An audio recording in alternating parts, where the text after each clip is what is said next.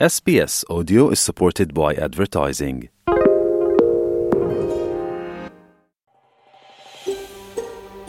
شما به اسپیس فارسی گوش می کنید.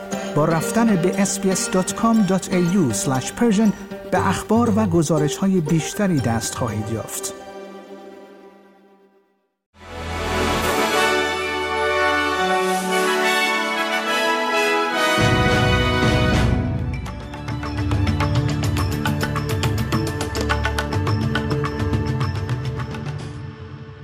درود بر شما شنوندگان گرامی. این پادکست خبری امروز پنج شنبه 19 اکتبر 2023 SBS فارسی است که من پیمان جمالی اون رو تقدیم حضور شما می کنم رئیس جمهور مصر با باز کردن گذرگاه مرزی غزه برای عبور 20 کامیون حامل کمکای بشردوستانه موافقت کرده است.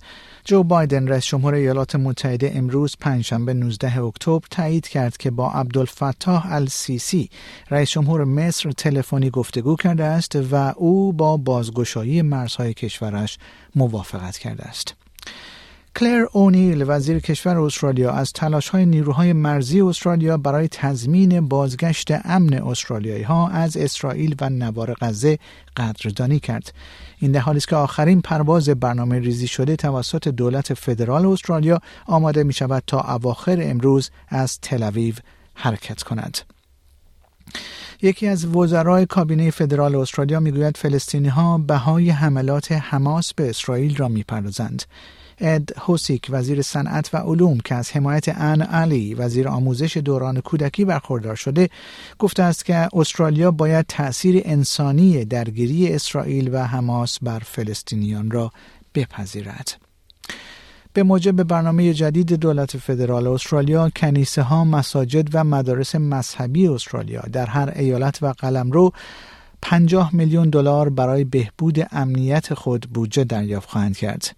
پس از هشدار مایک برگس مدیر کل سازمان اطلاعات و امنیت استرالیا موسوم به ایزیو مبنی بر اینکه افراطگرایان ممکن است از درگیری اسرائیل و حماس به عنوان بهانه‌ای برای خشونت استفاده کنند دولت آقای انتونی البنیزی نخست وزیر استرالیا این بودجه را که از حمایت هر دو حزب سیاسی مطرح برخوردار است اعلام کرد پیتر داتن رهبر جناح اپوزیسیون در استرالیا خواستار تشکیل کمیسیون سلطنتی مسئول آزار جنسی کودکان در جوامع بومی شد.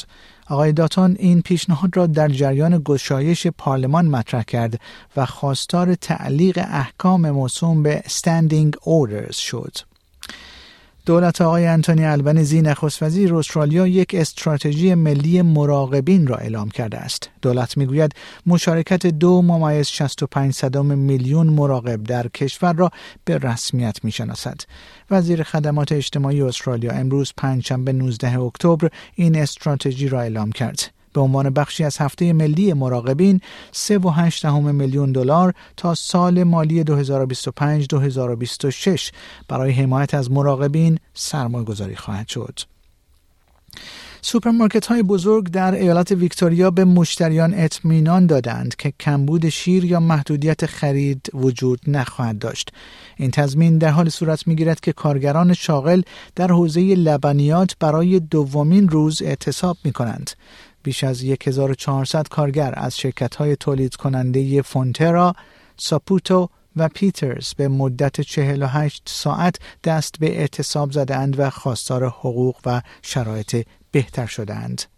و رهبران بلژیک و سوئد می‌گویند که پس از آنکه یک پناهجو دو هوادار فوتبال سوئدی را در بروکسل کشت تدابیر امنیتی مرزی را تشدید خواهند کرد الکساندر دی کرو نخست وزیر بلژیک و اولف کریسترسون نخست وزیر سوئد پس از ادای احترام به قربانیان حمله روز دوشنبه در پایتخت بلژیک سخنرانی کردند.